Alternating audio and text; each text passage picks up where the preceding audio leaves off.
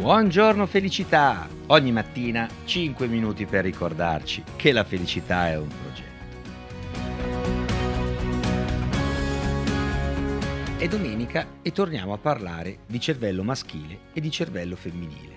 Ebbene sì, tempo fa avevamo condotto più di un podcast su questo terreno così accidentato. Sappiamo che sono diversi, sono cablati diversamente, sappiamo che funzionano in modo differente. Non c'è un meglio e un peggio, sono semplicemente differenti. A questo punto andiamo a vedere una capacità, un'attitudine che caratterizza il cervello femminile rispetto a quello maschile, e cioè le donne sono più brave a ricordare i volti. Ascoltate bene. La memoria episodica è una memoria a lungo termine, basata sul vissuto personale. Più precisamente è il ricordo conscio di quale esperienza abbiamo fatto, dove e quando.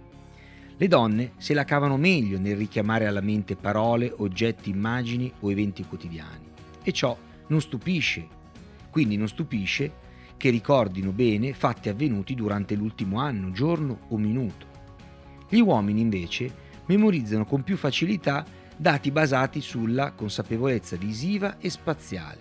Per esempio, sono in grado di uscire da una foresta, ma non necessariamente trovano il percorso dal museo all'albergo in una città sconosciuta, perché qui sono disponibili più informazioni verbali. E qui faccio un inciso io. Molti di voi potrebbero dire lascia stare che non trovano neanche i calzini nel cassetto e questo è un altro tema aperto, è una piaga aperta nel rapporto uomo-donna.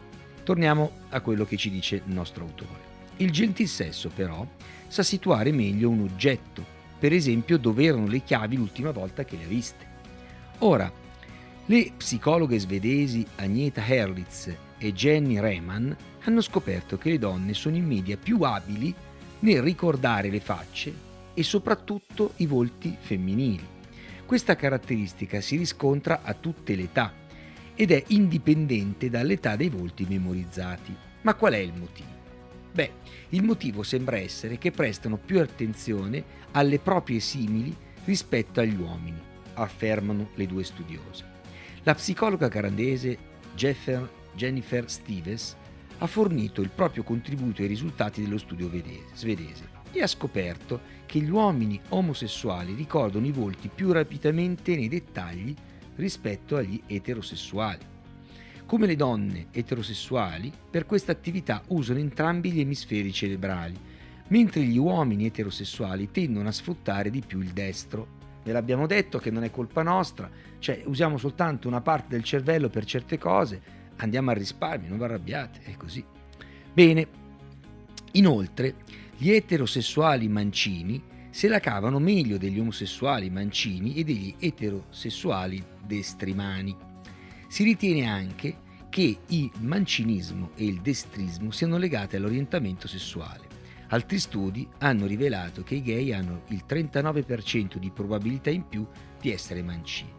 Infine, secondo una ricerca condotta dai neuroscienziati al Massachusetts Institute of Technology, memorizziamo molto meglio le fotografie di persone piuttosto che di spazi aperti. Quasi tutte le immagini che ci restano impresse immortalano individui, seguiti dalle scene statiche di interni e da oggetti a scala umana. I bei paesaggi si dimenticano molto velocemente.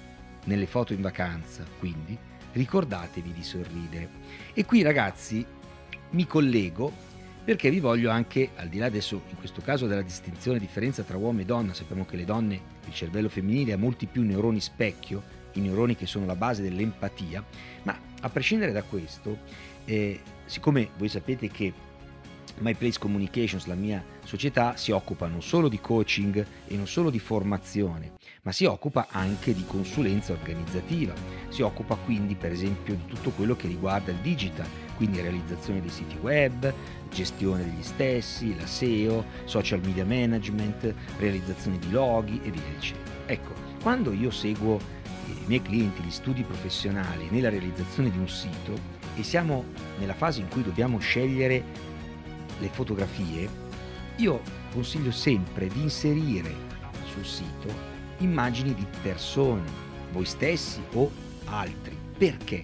Perché scaldano. perché si ricordano più facilmente, perché aiutano a creare una storia, coinvolgono chi li guarda.